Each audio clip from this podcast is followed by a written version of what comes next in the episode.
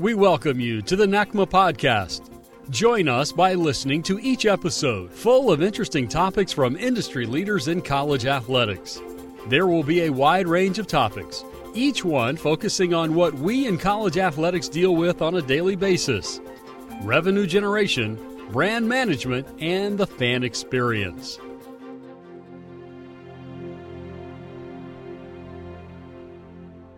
Welcome to the WashU Athletics Podcast, home of scholar champions.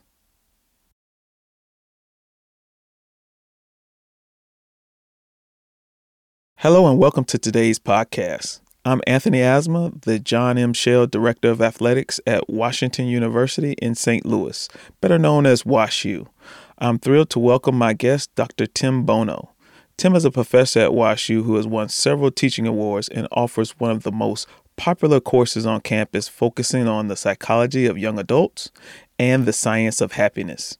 He is an expert consultant on psychological health and happiness for a number of national media outlets, including CNN, Fast Company, the Associated Press, and several public radio stations. He is the author of Happiness 101 Simple Secrets to Smart Living and Well Being. During our conversation, Tim and I discussed the unique challenges facing intercollegiate athletics administrators, coaches, and student athletes, and expand upon what it requires to maintain a positive mindset while facing adversity. I hope you enjoy our conversation and remember, positivity is a mindset.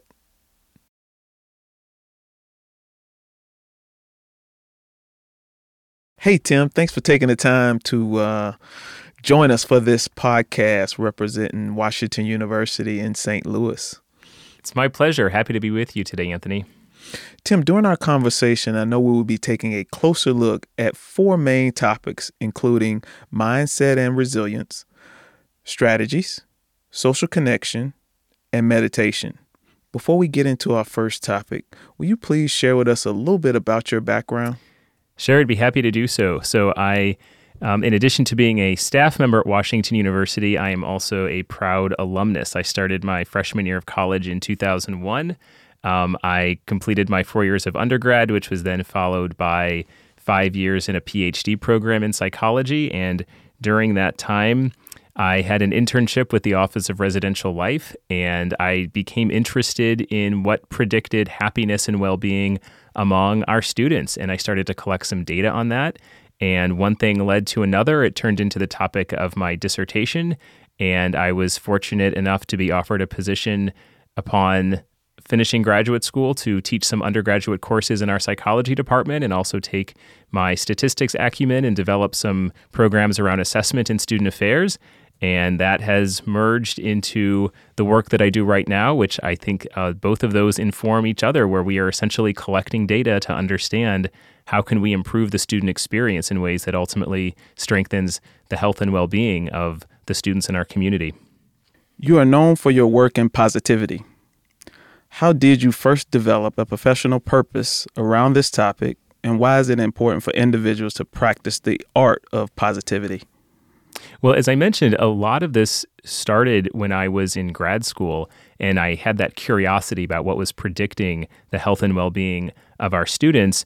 And I was uh, also very fortunate to have a really wonderful advisor in graduate school who drew my attention to the fact that this was not just something I was doing on the side, my internship in residential life, but in fact, there was an entire field called positive psychology that was dedicated to the scientific understanding of well being. And I remember when he first told me about that, I said, Positive psychology, what the heck is that? And he said, Well, let me show you. And he kind of opened a door. So that's always a piece of advice I give to my own students. Surround yourself with good mentors because often they will help you see things that you might not have seen for yourself. So that's how I developed a professional interest in this topic. And it's something that I personally have taken to heart and um, tried to incorporate into my own life and encourage my family and friends to do the same.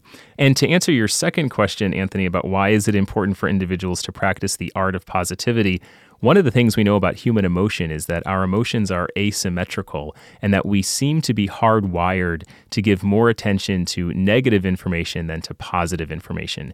And a great example of that, I think, is how contentious the most recent political climate was um, running up to our election, where most of the ads were targeting um, how bad the other person was versus ads building up the person who was actually sponsoring that ad. And it's because it works. People are much more sensitive to negative information.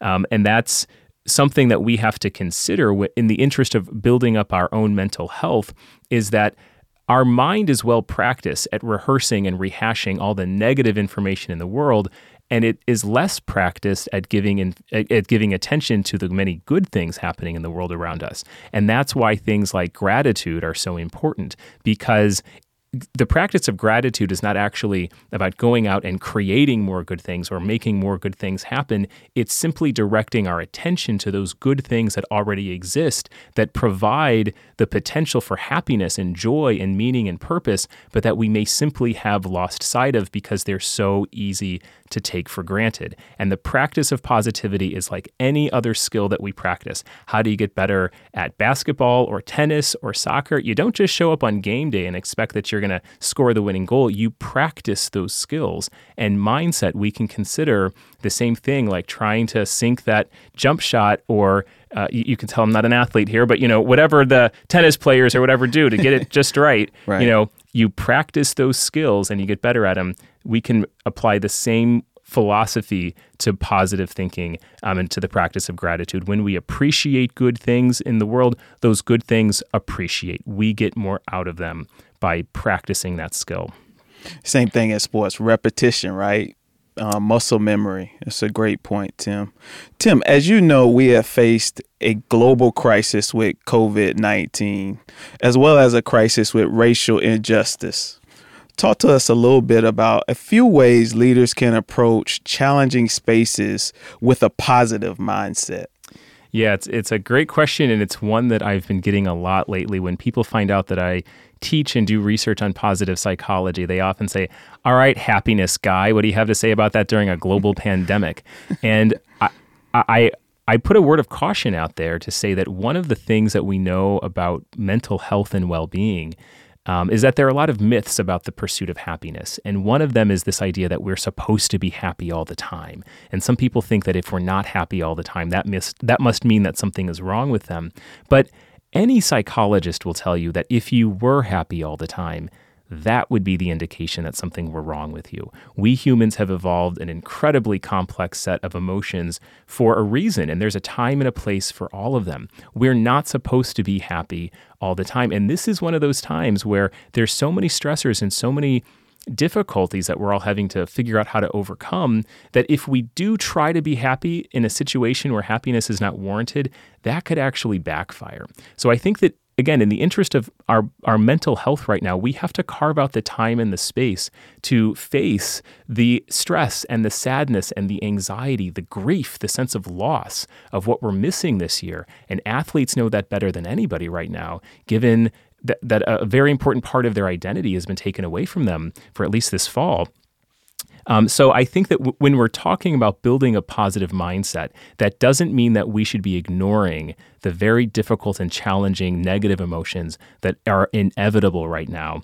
Um, but it's also not to say that it's an either or proposition. Once we've built that space to process that anxiety, and I think that coaches can can model this, and when they're talking to their team, say, "I'm also upset. Here are my fears. Here are my anxieties." Giving other people the opportunity to build community around that shared sense of loss and then say, all right, but we haven't lost everything. Let's take a look at some of the things we still have. We still have our community. We're not able to do the things that we wanted to. We're not able to travel together. We're not able to play the games or compete at the level that we wanted to or expected to this year. But there are still ways we can have a community. There are still ways, perhaps, that we can engage in this sport that we love so much within the parameters that have been outlined by our public health officials. So, still finding some way to recreate in some way those opportunities th- that are missed. Even if it's not quite as good, it can still be a, a proxy for it.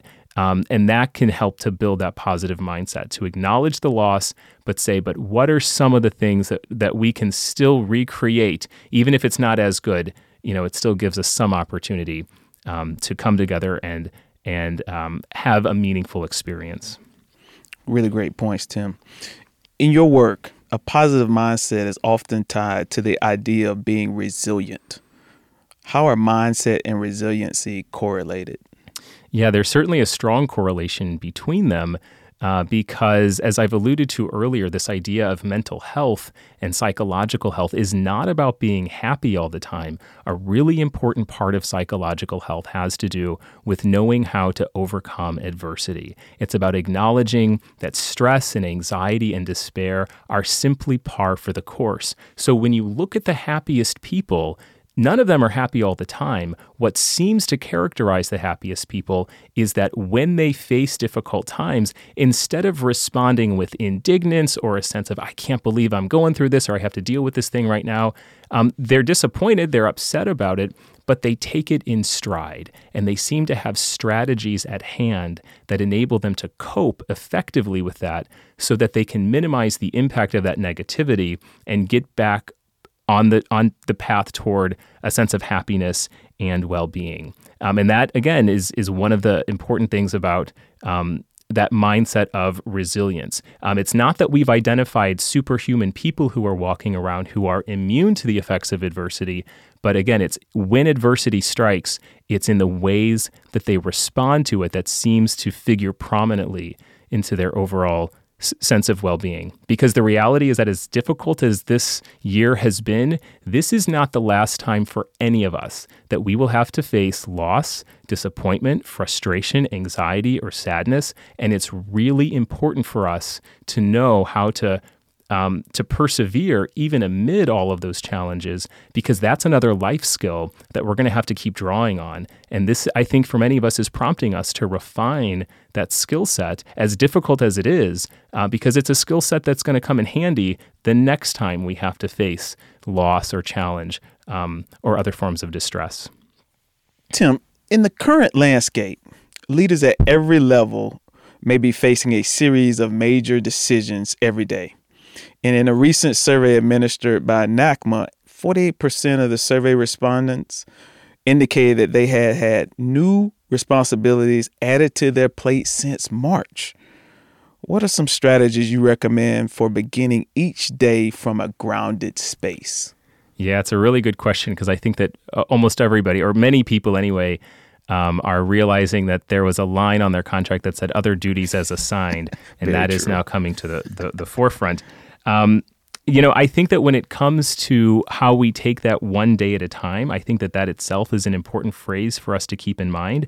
And I think that there's value at the end of each day or maybe at the start of each day to take a look at what the next set of tasks are going to be and to take a moment to identify what some of the most challenging parts of that day might be or what some of the most challenging tasks might be and to plan ahead and think if I run into difficulty, if I find myself in a situation where I don't know what to do, what will I do? What is a resource I could draw on? Who is a person I could reach out to to ask for some assistance? Because one of the things we know about stress and anxiety is that um, when we're experiencing stress and anxiety in a given moment, um, that negativity can sort of hijack our cognitive system and undermine our capacity for good judgment and decision making.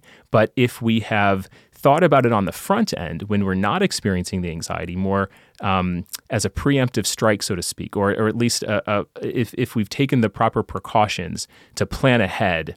Um, when we are in that clear space, then when we face the anxiety or we're not sure what to do, we'll say, wait a second, earlier this morning, I thought about who I might call if I didn't know what to do here. I'm going to call that person. And you sort of have that in your back pocket, kind of going back to that idea of those coping strategies. Um, and the other thing that kind of comes to mind here as we're talking about this, there's a, a quote that I love from the great Maya Angelou, who once said, Forgiveness is the greatest gift you can ever give and I truly believe that that starts with self forgiveness and self compassion. That's another skill that I think we all have to incorporate right now. That inevitably there are days when we're not going to be at our best. There are days when we're going to make mistakes. There are going to be days when we're not motivated. And knowing how to forgive ourselves and not let the regret from that um, take over because all that's going to do is prevent us from bringing our best selves to our work the next day um, but saying, all right, if I made a mistake, here's how I'm going to shore it up, especially it if it affected other people. But I'm going to forgive myself for that and focus on doing as, as good a job as I possibly can on the set of tasks awaiting me tomorrow. Tim, you bring up a great point because when leaders think about grace, they think about giving it to others versus really giving it to themselves. Because, you know, leaders are the last to provide self care and grace, right? And so you bring up a really good point, as well as how we show up uh, in the people that we get a chance to work with. And uh, I think they appreciate us being authentic and being real. It's true. I, I, agree with you there. And I think that when leaders model that for themselves and own their mistakes and own their sadness and own their distress at a time like this, it gives other people um, permission in a way to do the same. And I think that that's how cultures are affected in ways that are ultimately positive in the end. Tim, it's so important that you say that because in sports, the term vulnerability uh, is not necessarily a welcome term, especially when you think about leadership in sports. But during this time, being vulnerable is uh, is very critical. Yeah, and it's difficult to do that because it's the nature of being vulnerable that you are potentially exposing yourself to more risk or to more harm. But if we are doing that in a context um, of of a caring community, it's also an opportunity to become even closer with that community and to strengthen the bonds that exist by revealing our humanity with those that we care about. So, yeah, it is a risky endeavor, um, but it often has payouts that make it worth it. Tim, can you share with us any other strategies you recommend that influence a positive mindset? Certainly, there's a number of strategies that are useful really at any time to boost our overall psychological health and well being, but they become, I think, especially relevant when we're going through a tough time or facing adversity. Um, and I, I, mentioned the practice of gratitude, and the reason why that is so effective is because it's directing our attention to good things in our lives that we may have simply um, lost sight of. Um, another strategy that's very effective is pro social behavior, finding some ways that we can strengthen our communities, thinking of someone else who needs help. Um, so if you're a student and you're feeling down, um, maybe find another student who's also having a, a bad day and see if you can cheer them up in some way. Find someone who you can read an essay for their class and offer them some guidance. If if writing is your forte, find a student who struggles with that and see if you can help them. Doing whatever you can to feel a sense of connection to something bigger than yourself, um, a feeling that you are contributing in something um, to some system or some community that's going to outlast you. That sense of connection is also really important um, for our own well being and part of the reason why it's so effective for well being is because it's another strategy that's redirecting attention away from our own internal problems as individuals and helps us see the bigger picture that we are part of something larger and we still have the ability to contribute. Um, th- there are three core components in positive psychology that we've identified as being especially effective at boosting well being, and those are a sense of competence, a sense of autonomy, and a sense of relatedness. Um, any behaviors that we can do that boost one or more of those three goes a long way toward our psychological health. Competence is all about achieving things, having to work really hard at something, and then feeling that sense of of gratification, knowing how hard we've worked and that it's led to some results. Autonomy is behaviors that are freely chosen that align with our life purpose or some mission. That we're not doing this well because, you know, I took a positive psych class and he said, keep a gratitude journal. I guess I'll do that. But instead saying, no, I, am going to do this because I think it's important and I, and, and I want to do it. That autonomy is important. And then, third, and arguably most important, is the sense of relatedness, feeling connected to other people. So, any behaviors we can do that, that capitalize on those competence, autonomy, relatedness. Pro social behavior, gratitude is important. Um, getting a good night's sleep, exercise on a regular basis, those also um, have the opportunity to tap into those three characteristics. Tim, speaking of connection, we have always known that college athletics is centered around connection. COVID 19 and the distancing aspects of the pandemic has even further emphasized the need student athletes, coaches, staff, parents, and more have for connection. First, talk to me a little bit about the importance of connection. And then my follow up question would be what are some recommendations you have for social connection? Either ways to interact in person with the appropriate guidelines in place or virtually. Yeah, it's a really important question, Anthony, because Arguably, the single strongest predictor of our well being is the strength of connection that we feel with other people. Uh, when psychologists have looked at this, they find pretty consistently that the happiest people all have at least one thing in common, which is that they have rich and satisfying social connections. And that, in some ways, presents um, the sad irony um, and the devastating irony in some ways of the pandemic is that when when humans experience times of crisis, we kind of become like social magnets. You know, if you look at the aftermath of 9 11 or wars or other times when people were in distress, people come together. They want to share space, they want to hug each other and be there to comfort each other. And now we're in a situation where we have this desire to do that. And we're being told not only can't we do it, but it would be actually dangerous for us to do that, which only intensifies that loneliness and that, that yearning to be with other people. And so here again, we are pressed to find opportunities to recreate that in whatever ways that we can. So, first of all, we have to acknowledge that the alternatives, even though some are very good, are not going to be as good as physically occupying close personal space with other people. And so we have to acknowledge that loss. But there's also opportunities to recreate that to an extent. And that's where finding opportunities to come together.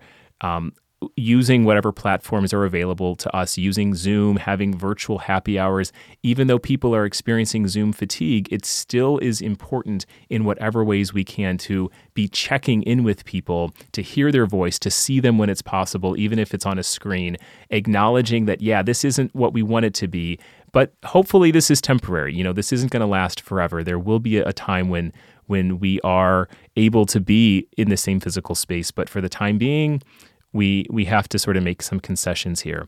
But I, I also think though that in some ways this has almost given people permission to connect in ways that we might not have previously. Um, you know, I am a big proponent of the importance of exercise, and if I have breaks in the middle of my day, um, I've uh, one thing I personally have started to do is instead of u- using that 20 minutes to check email or scroll through my phone or respond to text messages, if if the sun is shining, I will go outside and go for a walk.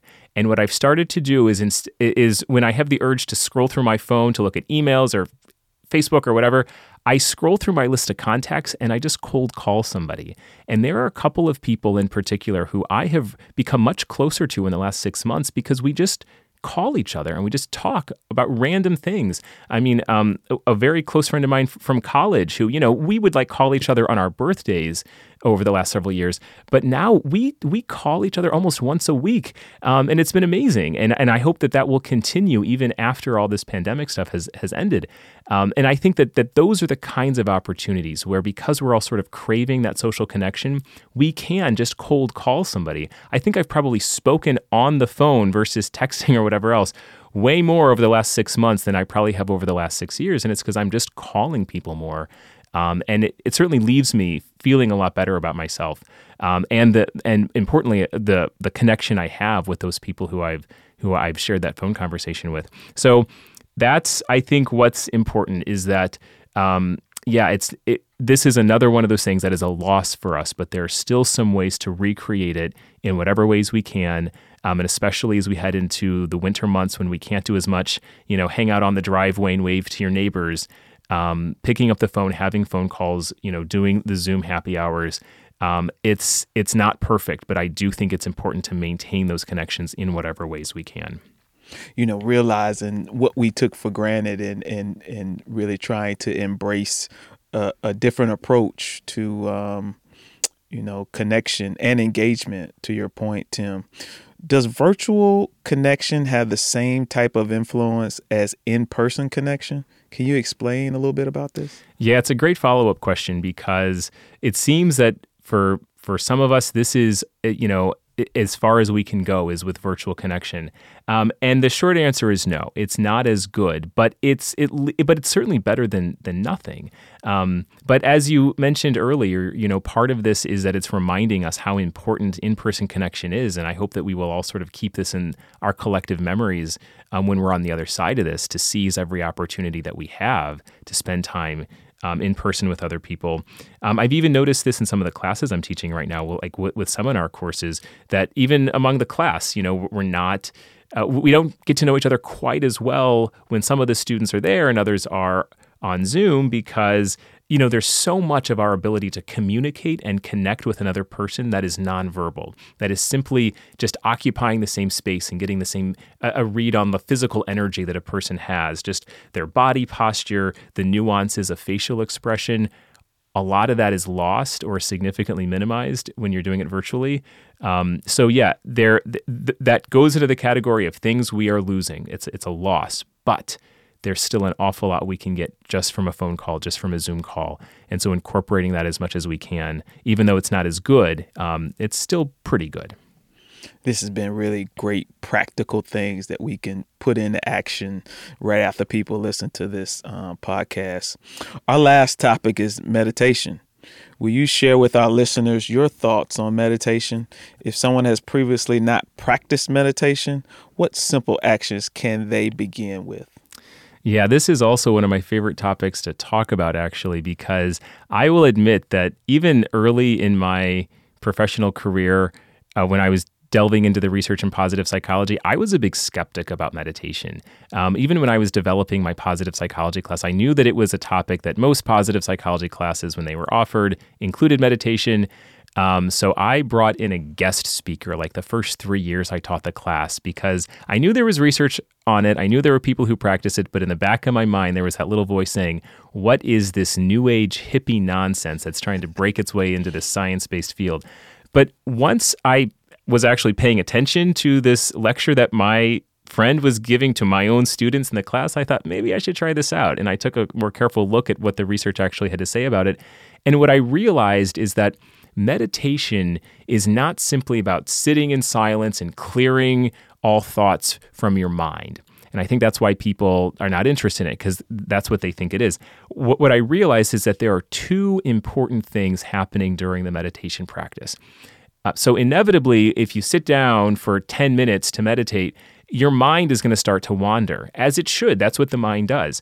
But the two important things that happen during meditation is that you become well trained, number one, at identifying those distracting thoughts as they enter your mind. And then number two, and what's most important, is that you give yourself practice at redirecting your attention away from the distracting thoughts and back to the focus of your meditation. So, usually, meditation is just sitting in silence for some period of time and focusing on your breathing, and your mind starts to wander as it will, as it does, and then you bring it back. And it's the act of bringing your mind back away from the distraction onto the task at hand.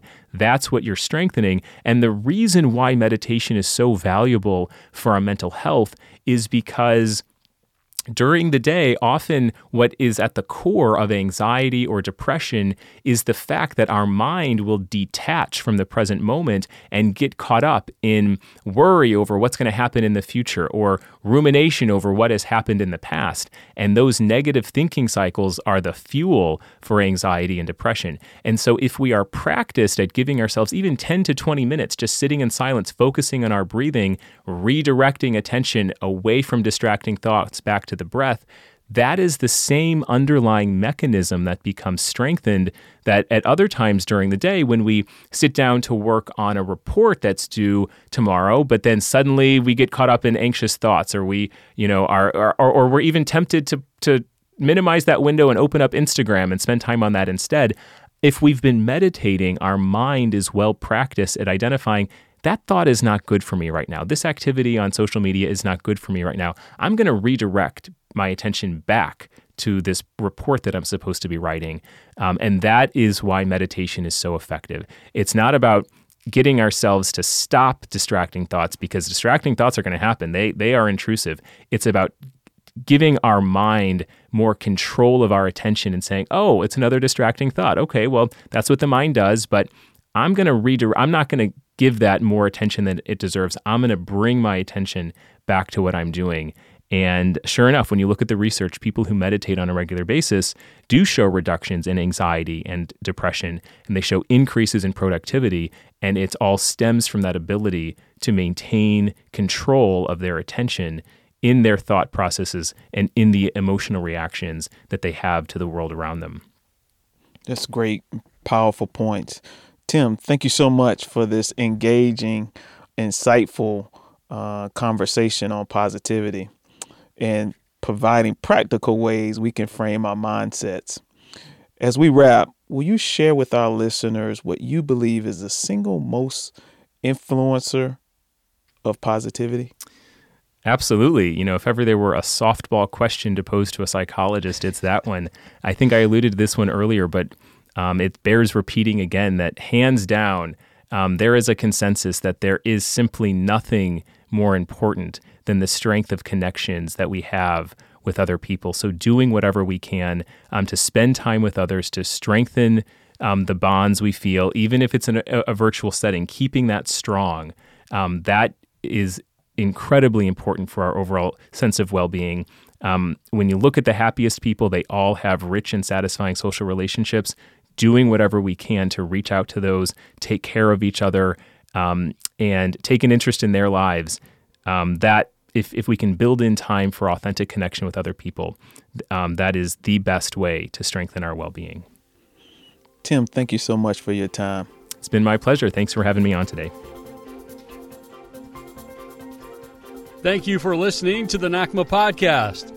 Be sure to visit the online community and join NACMA in continuing the conversation.